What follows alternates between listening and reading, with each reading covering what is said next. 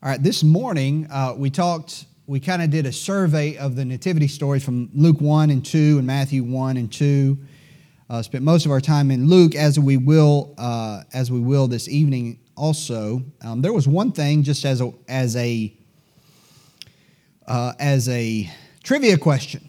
One of the things I mentioned this morning as we looked at the cross overshadowing the Lord in the nativity, and you could see the cross of Christ, his sacrifice is seen throughout that, even in the beginning of his life, even before he was conceived even. And there was one thing I didn't get to, which was the presence of myrrh. One of the wise men brought myrrh, which is, of course, a spice. And there are two times in the New Testament, specifically in the Gospels, in which myrrh is mentioned in relation to the sacrifice of Christ, his death. Does anybody know what the two times are? Can somebody give me one? Myrrh, because of course they brought myrrh, but there's two other times it's mentioned. Anybody want to guess? Go ahead. Okay, so the other one would be, didn't they give him to drink mixed with vinegar? Correct. They gave him myrrh mixed with vinegar while he was on the cross, and there was one other one. One of the spices that they anointed, they were intending, they didn't anoint Jesus' body, but they intended to, was myrrh. So even in the myrrh being brought, which of course I doubt the wise men, they're just bringing whatever is valuable. I doubt they understood the implications and the foreshadowing that would be there. But even that reminded us of the cross. Tonight, what we're going to do is we're going to take kind of the same approach as we took this morning, and we're going to do another survey of the nativity stories in Matthew and Luke, but this time we're going to look at a different subject that is also seen through Matthew and Luke, but this is as it's seen in the nativity, in Christ, his birth and his conception, and we are going to look at several verses, and this is going to be a little bit of a deeper dive. So get your Bibles, and we're going to be turning to some different places because I want you to see these things. Because listen, this question, I know I've covered it before in different ways, but this question was really the core question that was the Lord was constantly confronted with in his earthly ministry, and the question is this: who is he? Who is he? Remember, there was a conversation in the book of John in which they said, "If thou be the Christ, then tell us plainly." And he said, "I've been trying to tell you." I'm paraphrasing, of course.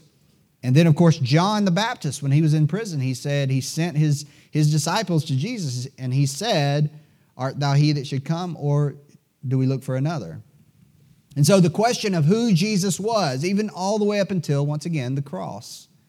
They would strike him with a rod, remember? And they said, they blindfolded him and struck him, and they said, if thou be Christ, tell us who, prophesy who it is that smote thee, and all those kinds of things where they mocked who he was. They did not believe who he was. Throughout his ministry, it's always about who he was. Here Jesus was at the baptism of John. Behold the Lamb of God that taketh away. In other words, there's always a question, and the Lord, even all of his miracles, that was always what it was ultimately about, was to demonstrate who he was. And even to this very day, the question of who Jesus is still debated. And you know what? It's not a modern question. It's not debated by us, of course, but it's debated by those theologians and those of different religious belief systems, whether it be in Christianity or cults or non-Christian religions. It's always a question of who was or who is Jesus of Nazareth. And in the divinity, in the nativity story, you see there are ways you can see the divinity of Christ displayed.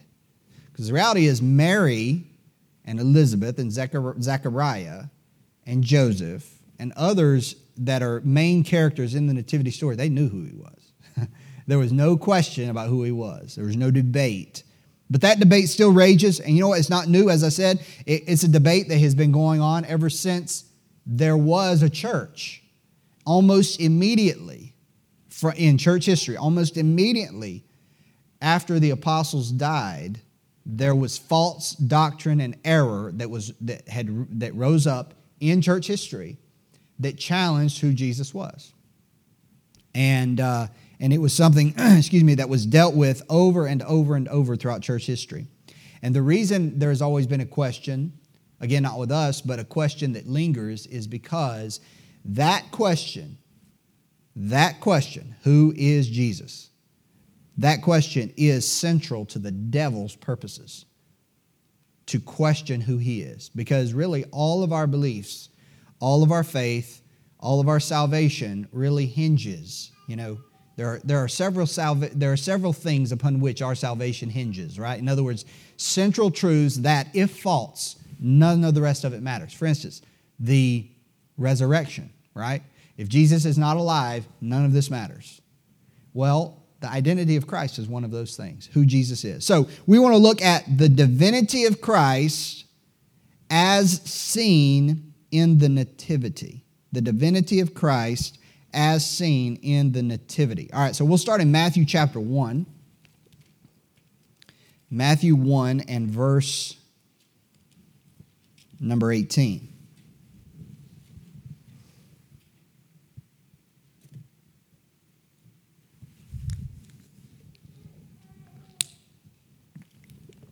Let's pray, and then we will begin in Matthew 1, verse 18. Father, once again, thank you for the time to look in your word. Help your people to be, at this moment, students of your word, to be familiar and wise unto salvation, to be people who are skillful and able to wield the sword of the Spirit, to know what the Bible says and to know why it says it and to know what they believe. And to know on this most important question, Lord, who you are, who Jesus is. And Lord, there are a few questions more important than this question, but Lord, even as we think of your incarnation, how you came into the world, this question is prominent. And so we, Lord, we just want to know the truth, and so I pray that you would help us to learn it, and that tonight would be a blessing to your people, not just to the people that are here, but to those that are listening as well. In Jesus' name we ask, amen. All right, verse 18 says, Now the birth of Jesus Christ was on this wise, when as his mother Mary was espoused to Joseph, before they came together, she was found of the Holy Ghost. Notice it says, before they came together. All right? Speaking of their, of course, intimate relationship, verse number 20 says, But while he Joseph, thought on these things, behold, the angel of the Lord appeared unto him in a dream, saying, Joseph, thou son of David, fear not to take unto thee Mary thy wife, for that which is conceived in her is of the Holy Ghost. So by this time, Mary had already conceived, and Joseph was obviously had questions. And the Lord assures Joseph that the conception of Mary is of the Holy Ghost and not of any man. Verse 23, Behold, a virgin shall be with child, and shall bring forth a son, and they shall call his name Emmanuel, which being interpreted is God with us. Notice, a virgin shall be with child. Of course, that is a lady who had never known a man. And then in verse 25, the Bible says, And Joseph knew her not till she had brought forth her firstborn son, and he called his name Jesus. Of course, we do not believe in what is called, actually, let me rephrase that. The Bible does not teach, as we saw last night at our banquet, the Bible does not teach what is called the perpetual virginity of Mary. Mary had kids, and the brothers and sisters of brothers and sisters of the Lord were sinners just like you and I were. Why? Because Mary and Joseph were sinners, and that was passed on to them. The Bible does not teach the immaculate conception of Mary. That is, that Mary was born without sin. That is a doctrine that is taught and believed. That is not what the Bible teaches. Mary disclaims that doctrine herself, And it does not teach her perpetual virginity. That is not true. And it certainly does not teach in what is called Mariolatry, the worship of Mary. And that's why you will not hear me often refer to Mary as the Virgin Mary. That's not terminology I use. It's not what the Bible uses. And so, I think it confuses who Mary was. Now, of course, Mary was a very virtuous woman. And of course, she had been pure up to this point. Now, why is the virgin birth of Christ?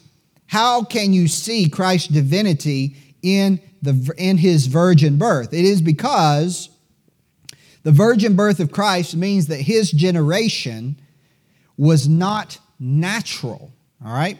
His generation was not natural. Because he was virgin born, and Jesus was not born as a result of the natural relationship between Joseph and Mary, he was not the son of Joseph. He was and is, and he's called, we'll see in a minute, the Son of God.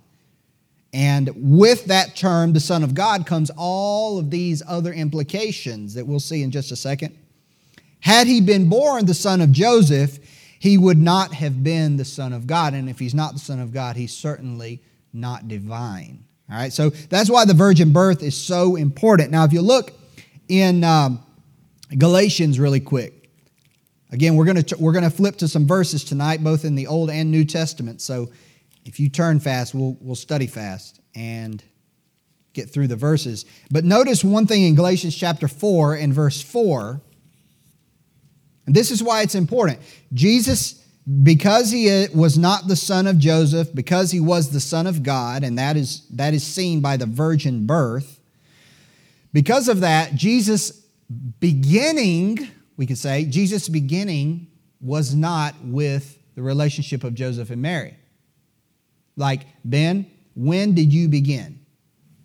You began with brother and sister Mark, right? That's where you started. You didn't exist before then, but that is not so with the Lord Jesus.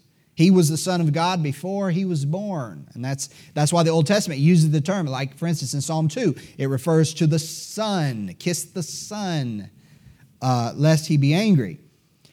And so in Galatians 4:4, notice the language, what the Bible says about this. But when the fullness of time was come, God sent forth his Son. Sent forth his Son. Made of a woman, made under the law. Notice that. That means that Jesus, notice it says his Son, the Son of God, was present in heaven before the events of Matthew 1 and 2 and Luke 1 and 2. Jesus was already there. And over in John 3, the Bible says, God sent not his Son. You notice the sent. That means he's here now, and God sends him from this place to another place. It's not just a euphemism or another way to a restatement of Jesus was born. He was, see, Brother Ben, I mentioned Brother Ben. When Brother Ben was born, Brother Ben was not sent from anywhere. He was born, right? Jesus not so. Because he was the Son of God, because he was not the son of Joseph, he was sent. That means that's what's called the pre-existence of Christ. That Christ existed before he was sent. Now notice, going back in Matthew, chapter 1, verse 23, behold, a virgin shall be with child and shall bring forth a son, and they shall call his name Emmanuel, which being interpreted is God with us. Now we're going to be going back to Matthew, but so hold your place there, but look at Isaiah 7. Of course, you're familiar with this verse. This actually covers both of these points I want to make. Isaiah 7, verse number 14. The Bible says, therefore, the Lord himself shall give you a sign. Behold, a virgin shall conceive and bear a son, and shall call his name Emmanuel. Again, the virgin birth of Christ is asserted here. But then the name Emmanuel, which we know in Matthew is interpreted, it means God with us. So you see the divinity of Christ in this name given to the Lord, even from some 600 years before Jesus was born. That name means that baby, by virtue of his being given that name, it identifies him. This is God now with us. And notice it's in connection to his birth. Because in his birth is when he was sent from heaven, he was sent to dwell among us. John 1, he dwelt among us. And so at that moment, that's why the name Emmanuel comes into play at that moment in Matthew 1 when Jesus is born, because at that point is when God began to be among us. So even the name Emmanuel tells us who he is. He is God among us, God with us. All right, look at chapter 2 of Matthew, verse 1. The Bible says, "Now when Jesus was born in Bethlehem of Judea, in the days of Herod the king, behold, there came wise men from the east to Jerusalem." Jump down to verse 6. "And thou," now this is the prophecy of Bethlehem, "and thou, Bethlehem, in the land of Judah, art not the least among the princes of Judah. For out of thee shall come a governor that shall rule my people Israel." Now, who knows where this prophecy is found? Anybody off the top of your head? Micah. Correct. Let's look at it. Micah chapter 5. Micah chapter 5. Let's see who can get there first. It's in the little short books with the white pages. All right, verse 2. Now notice, we're talking about the divinity of Christ seen in the nativity, okay? In Micah 5:2, the Bible says this, "But thou, Bethlehem Ephratah, though thou be little among the thousands of Judah, yet out of thee shall he come forth unto me, that is to be ruler in Israel." Now notice, okay, now follow the grammar, okay?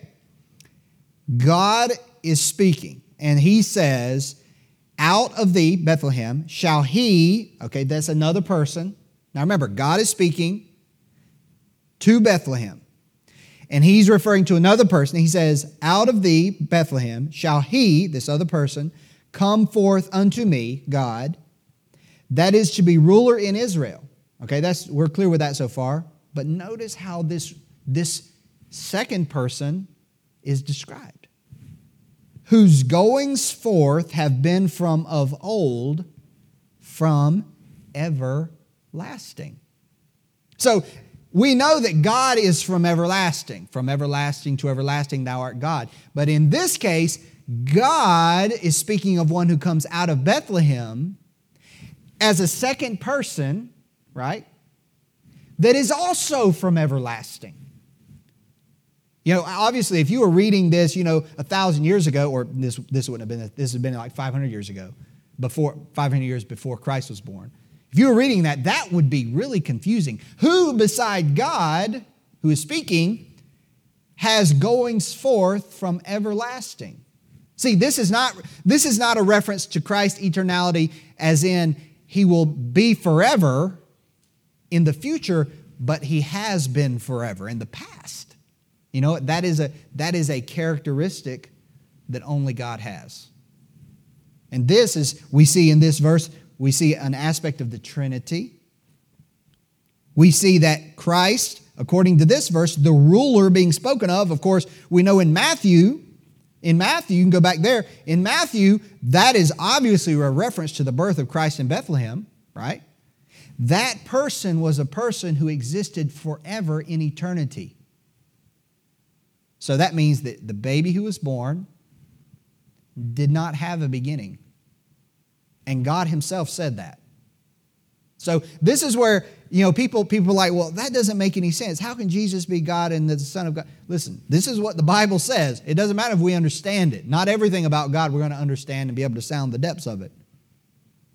You see, this means that Jesus, of course, as a human being, we know his body was made, but Jesus as his person has always existed, just like Micah says. He was never created. That's the key. Now, Arianism, and I've mentioned this before, but just as a reminder, Arianism is the idea, and this goes way back in history. Arianism holds that Jesus Christ is the Son of God, who was begotten by God the Father, with the difference that the Son of God did not always exist, but was begotten or made before time by God the Father. You see, here's the problem with that. In other words, they'll say, well, Jesus is the Son of God, but he was created at the very beginning. Well, that's not what Micah says. Micah says that the one born in Bethlehem, his goings forth have been from everlasting, right? But the one of the chief errors in this is that the term Son of God, we'll see in just a minute, the term Son of God is somehow a lesser God. And this is essentially what it comes down to. If Jesus, they'll say, if Jesus is not God, he's just the Son of God. They'll say it like that. But you see people worship and all these things. That means Jesus is like a secondary God of some kind? No.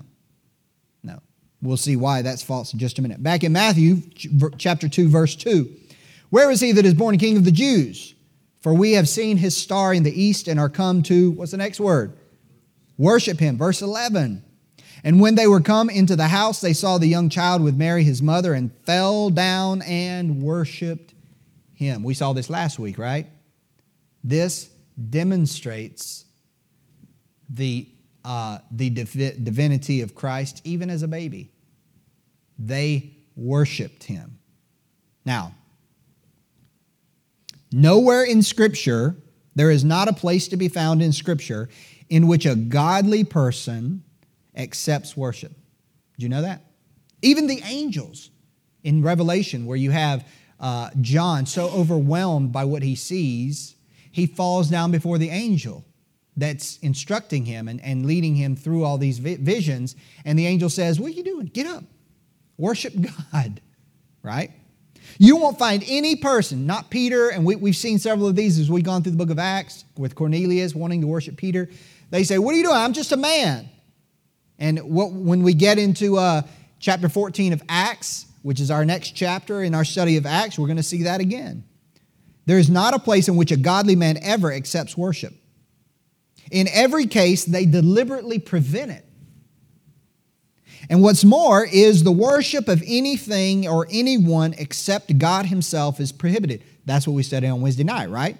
The first commandment, the second commandment. Therefore, if Jesus was not very God, any worship of him would be idolatry and a violation of the first and second commandment. So you can't have it both ways. Either Jesus is God or he is not to be worshiped. Period. You see, it is really black and white in this matter. He can't be a secondary God like a lesser God or anything like that, because if that's the case, worshiping him is a violation of the first commandment. All right, let's go to Luke now. Luke chapter 1.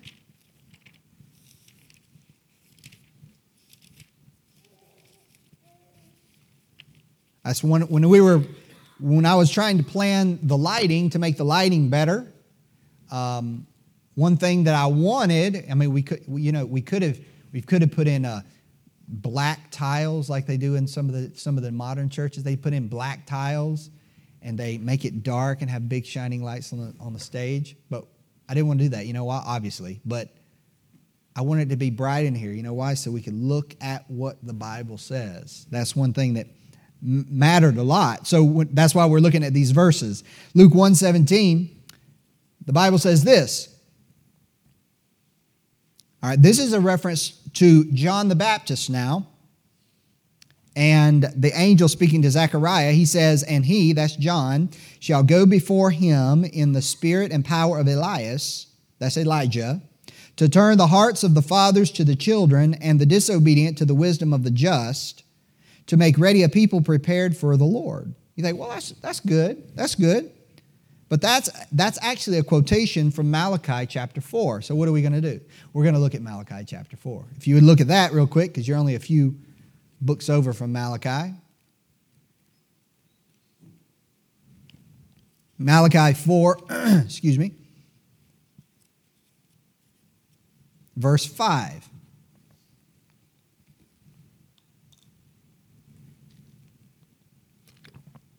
So what the angel says to Zechariah was in fulfillment of a prophecy of Malachi. That prophecy says this in verse 5. Behold, I will send you Elijah, that's the Elias we read, the prophet before the coming of the great and dreadful day of the Lord. And he shall turn the heart of the fathers to the children, and the heart of the children to the fathers, lest I come and smite the earth with a curse. Look at verse 2. But unto you that fear my name, shall the Son... All right, stop. Son of righteousness. Now stop. I know that in English, the word S-O-N and the word S-U-N sound the same. But the Bible was not originally written in English. So any connection like that, well, the Son of righteousness, and we just changed the U to an O. Well, this is a reference. The Son of righteousness is a reference to a dawn, right? A dawning. And that's actually, we actually read it this morning when the Bible referred to the day spring that hath visited us. It's a reference to the dawning of light, the dawning of the sun. This is talking about Jesus, all right? It says, the Son of righteousness arises with healing in his wings, and ye shall go forth and grow up as calves in the stall. So it mentions, in verse 2, it mentions the Son of righteousness with healing. And in verse 5, he talks about Elijah the prophet coming before the day of the Lord. Now, I want you to note this because we're going to see this in a minute. This capital L, capital O, capital R, capital D, this is always and forever in the Old Testament a reference to the name of the true and the living God, right? We might say Jehovah, all right? So in Luke 1, verse 17... And he shall go before him in the spirit and power of Elias. Now notice, and he shall go before him. You see that? Luke 1:17. Who is the him? According to Malachi 4:5, who is the him? It's the Lord. The capital L, capital O, capital R, capital D. So the prophecy shows that Elijah goes before the day of the Lord, Jehovah. And Jesus fulfills that. The angel says Jesus fulfills that prophecy. That means Jesus is Jehovah. All right, look at Luke again, chapter 1, verse number 32.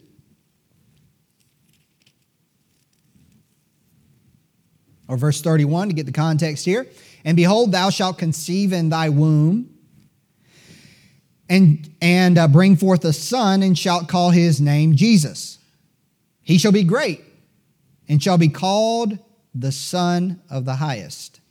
And the Lord God shall give unto him the throne of his father David. Look at verse 35. And the angel answered and said unto her, the Holy Ghost shall come upon thee, and the power of the Highest shall overshadow thee. Therefore also that holy thing which shall be born of thee shall be called the Son of God. All right, so look at the name, the Son of God. Again, we talked about Arianism, which describes the Son of God as a lesser God, right? But what does the Bible say? All right, look at John 5. John chapter 5.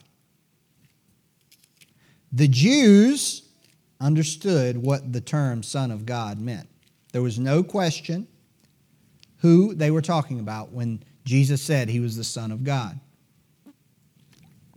This is why the question of Jesus being the Son of God was so important. Now, we think of Jesus and the question of his divinity in terms of, is Jesus God? But that wasn't really what they were talking about in the book of John. In the book of John, the question was he the Son of God? Here's why. John 5 and verse number 18. Now, if you look at 17, notice what Jesus says. But Jesus answered them, my Father worketh hitherto, and I work. Now, if he's calling God his Father, then what does that imply? It implies that Jesus is God's Son, the Son of God. And so, verse 18, therefore, that is, because Jesus said that, the Jews sought the more to kill him, because he had not only broken the Sabbath, but said, now listen, this is the reason the Jews are trying to kill him. This is not what I think or you think. This is what the Jews are doing. but said also that God was his Father, making himself equal with God. All right? What does that mean? Let's process. The Jews wanted to kill him because Jesus called himself the Son of God, described himself as the Son of God, because they knew that to be the Son of God was to be equal with God. So this idea that you have God the Father and then a lesser God the Son, or the Son of God, is not accurate. To be the Son of God is to be equal with God, which is why the Jews wanted to kill him. And so when we go back, knowing that, so I bring that up because that is a common argument you'll get with the cults. Well, Jesus, they'll say that, just like I said a minute ago. Well, we believe Jesus is the Son of God. He's just not God. Okay, you don't know what you're talking about. You don't know what the word means. But in the nativity of Christ, multiple times, therefore that holy thing which shall be born of thee shall be called the Son of God. That is a statement of Jesus' divinity. All right, that's what I want you to see. All right, look at Luke 1 again, verse 33.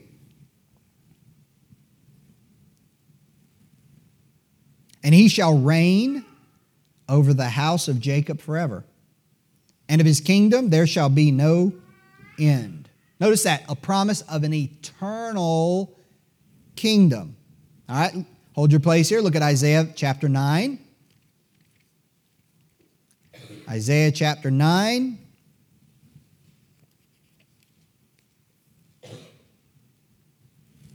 Verse 7. This is speaking of Christ.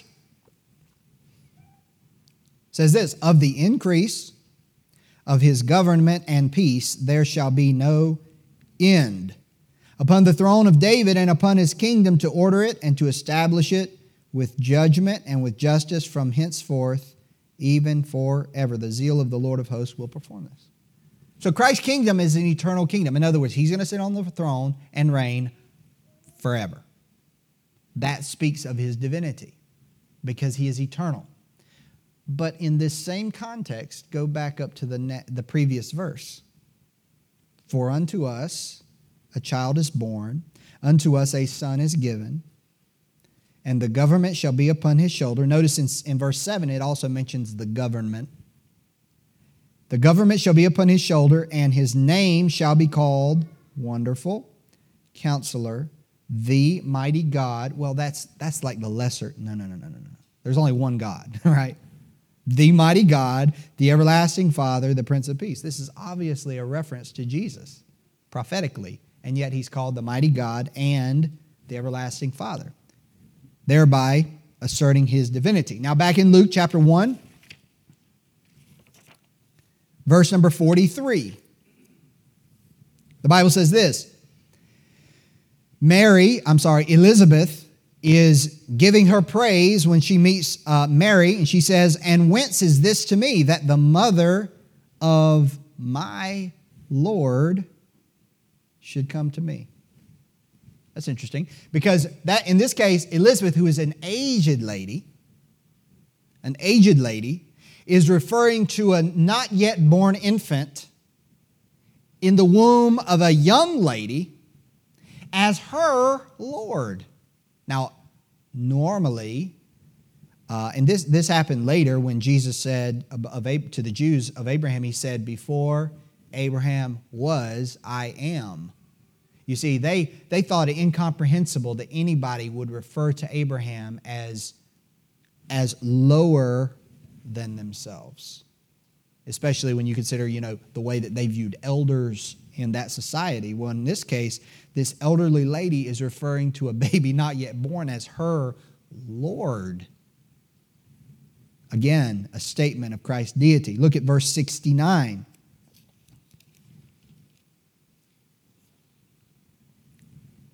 Zacharias, his prophecy. Verse 68 rather says, blessed be the Lord God of Israel, for he hath visited and redeemed his people, and hath raised up an horn of salvation for us in the house of his servant David. Notice that term, horn of salvation. All right, hold your place. Look at Psalm 18. Psalm 18. Verse 2.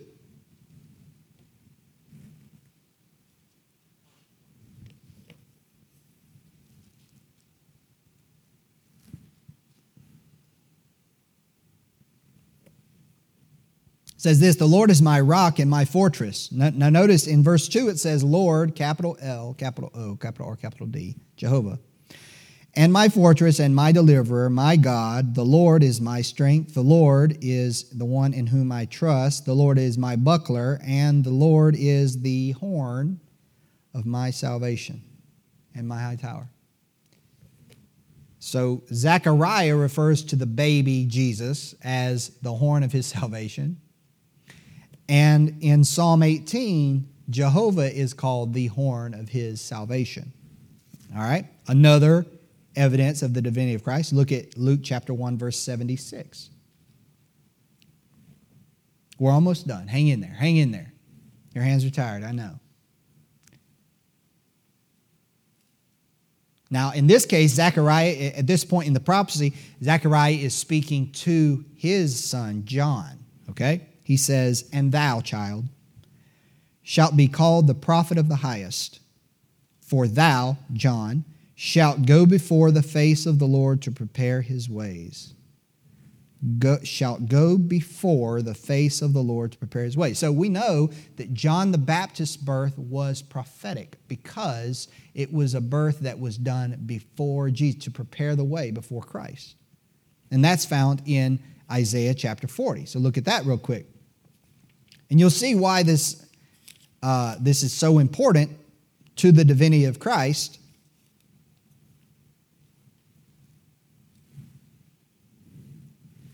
Isaiah 40, and just hold your hand in 40 because we'll be back here a couple more times.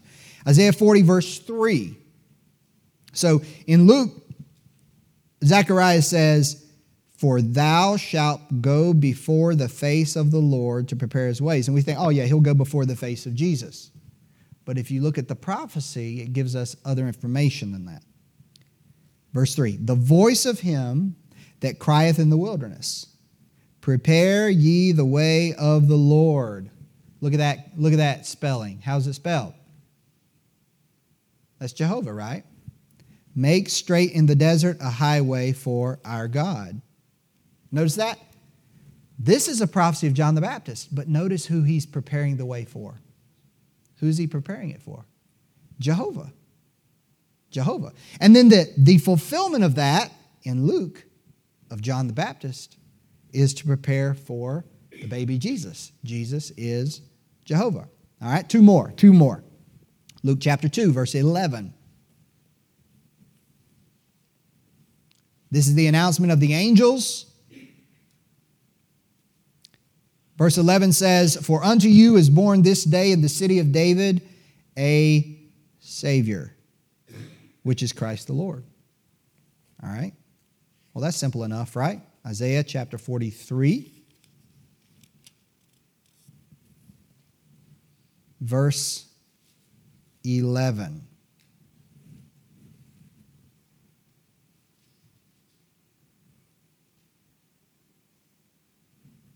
The Bible says this, God speaking, Jehovah speaking, I, even I, am the Lord. Notice the spelling. And beside me there is no Savior. Well, Jehovah is the only Savior. So either the Lord lied when Jesus was born, or Jesus is Jehovah with us as the Savior, come to save. And that's actually what happened. Jehovah is the Savior. It's just at the time appointed, he came to accomplish that salvation, as we saw this morning. All right, lastly, look at Luke 2, verse number 34.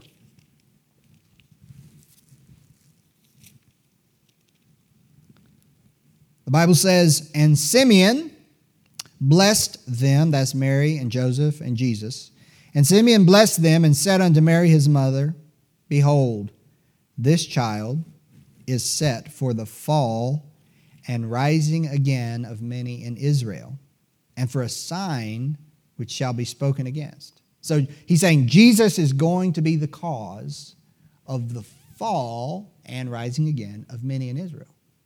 All right? That's a prophetic word out of Isaiah chapter 8. So look at that.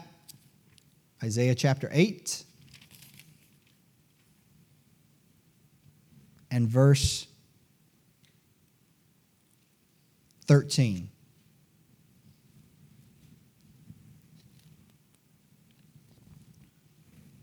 You have to, again, by reading the reason we're going through the paces and reading the prophecies is because you pick up on what the prophecies are actually saying.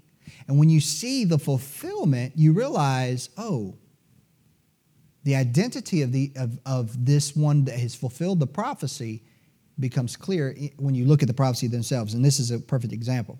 Verse 13, sanctify the Lord of hosts himself, and let him be your fear, and let him be your dread. Now notice that. Who is being spoken of? The Lord. Notice the spelling. Jehovah. And he, who's that? Verse number 14, who is the he? It has to be only one person. Come on now. Can't hear you. It's Jehovah, right? It's Jehovah. And he, Jehovah, shall be for a sanctuary, but for a stone of stumbling and a rock of offense to both the houses of Israel, and for a gin and for a snare to the inhabitants of Jerusalem. Jehovah is the stone of stumbling. Jehovah is the rock of offense. In this verse, it's clear. Jehovah is that person. But in this verse, in Luke, and also you could look at Romans chapter 9, verse 32 and 3. We won't look there. The verse I just read in Isaiah 8 is talking about Jesus. So then Jesus is that Jehovah who is the stone of stumbling, who is the cause of the fall. A stone of stumbling is a rock over which you trip, right? Jehovah said, I am that person. And then in its fulfillment, Jesus was that person. So Jesus was Jehovah.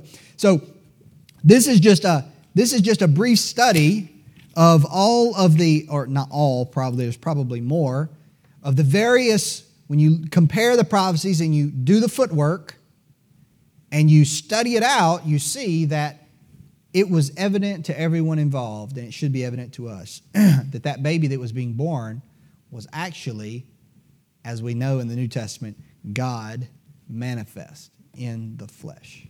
Let's pray.